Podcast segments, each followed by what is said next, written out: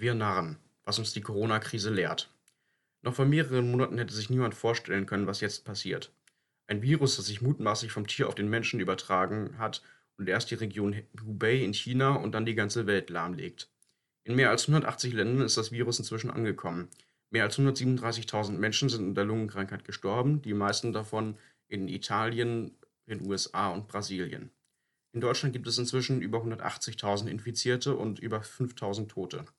Das Schlimmste an dieser Krise sind nicht nur die hohen Infiziertenzahlen, das Leid der Menschen und die zum Teil verheerenden Reaktionen von Regierungen, vor allem wenn sie von Populisten regiert werden, sondern unser aller Handeln in der Krise.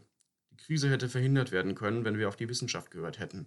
Vieles hat geklappt. Deutschland zählt zum zweitsichersten Land in der Krise und schafft es anders als in anderen Ländern, die Sterberate noch relativ gering zu halten. Trotzdem hier einige wichtige Erkenntnisse für die Zukunft. Erstens Vorsorge. Ein großes Problem zu Beginn der Krise, wie auch jetzt, war die ausreichende Vorbereitung auf die Pandemie, insbesondere bei Schutzausrüstung. In einem Planspiel von 2012 warnte das Robert-Koch-Institut vor einem Mangel an Schutzausrüstung während einer solchen Krise. Diese Planstudie lag mehrere Jahre ungenutzt im Bundesgesundheitsministerium herum und wurde nicht beachtet. Die Bundesregierung hortete für den Fall einer Krise wie Hochwasser, Blackout oder Atomkatastrophe Nahrungsmittel und Notstromgeneratoren, aber keine ausreichende Schutzausrüstung für Kliniken und Arztpraxen, die diese jetzt dringender brauchen als sonst, damit wir weiterhin gesundheitlich versorgt bleiben. Zweitens, die Warnungen waren da. Der erste Patient, der mit der neuartigen Lungenkrankheit Covid-19 in China behandelt wurde, kam Ende November in ein dortiges Krankenhaus.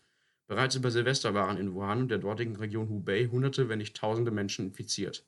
Die deutsche Botschaft in Peking warnte das Auswärtige Amt in Berlin bereits im Januar vor der möglichen Ausbreitung nach Deutschland. Die ersten Fälle tauchten hier in Deutschland Ende Januar auf, als eine chinesische Geschäftsreisende das Virus bei Mitarbeitern eines Autozulieferers in Bayern einschleppte. Auch hier eine geringe Reaktion. Andere Länder reagierten ähnlich und Kontrollen wurden nicht ausgeweitet. So konnte sich das Virus munter ausbreiten.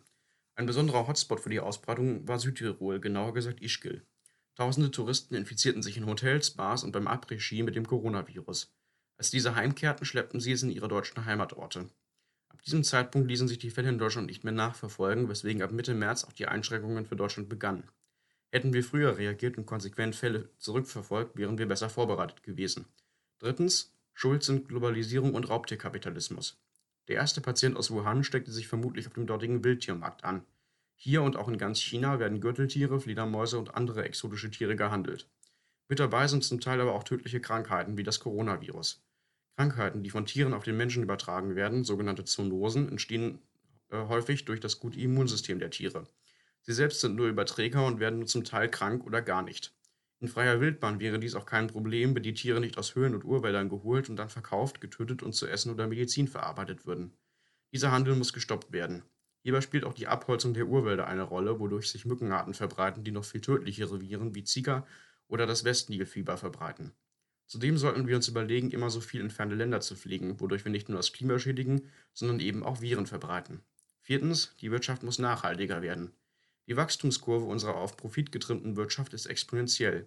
Ein abrupter Abbruch wie jetzt verkraften Teile von ihr kaum. Zudem könnten Kettenreaktionen ausgelöst werden, so zu sehen in den USA. Wegen der Schließungen sind bereits Abermillionen Menschen arbeitslos. Die Wirtschaft kränkelt und verliert an Schwung. Derzeit ist unsere Wirtschaft politisch, gesellschaftlich und finanziell süchtig nach Wachstum. Finanziell, da immer die höchste Rendite erreicht werden muss, was zum Beispiel börsennotierte Unternehmen unter Druck setzt, wachsende Gewinne verzeichnen zu müssen. Um dies zu erreichen, nehmen viele Unternehmen Kredite auf, was den Druck wegen der Rückzahlung noch zusätzlich erhöht. Politisch gesehen möchte kein Staat an Wachstum verlieren, um nicht vom nächsten aufstrebenden Wirtschaftsboomzentrum ausgebutet zu werden.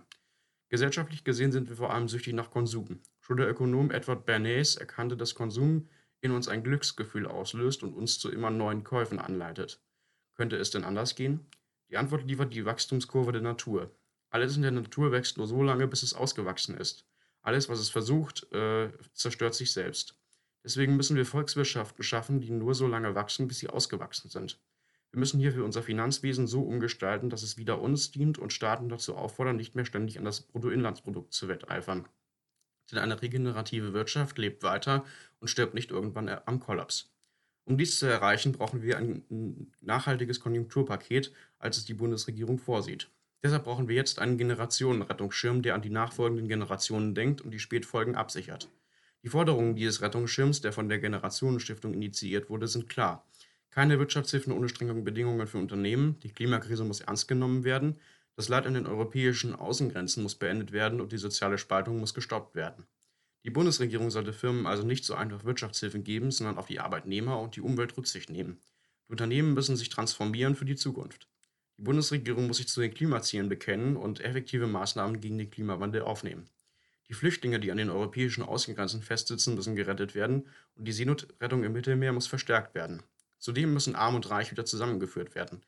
Die Schere zwischen ihnen darf nicht weiter auseinanderklaffen, was sich die, durch die Corona-Krise ja nochmal verschlimmert hat. Zum Beispiel durch die Einführung einer Vermögensteuer. Wenn ihr auch eine bessere Zukunft wollt, dann geht auf www.generationenrettungsschirm.de zusammengeschrieben und unterstützt diese Forderungen.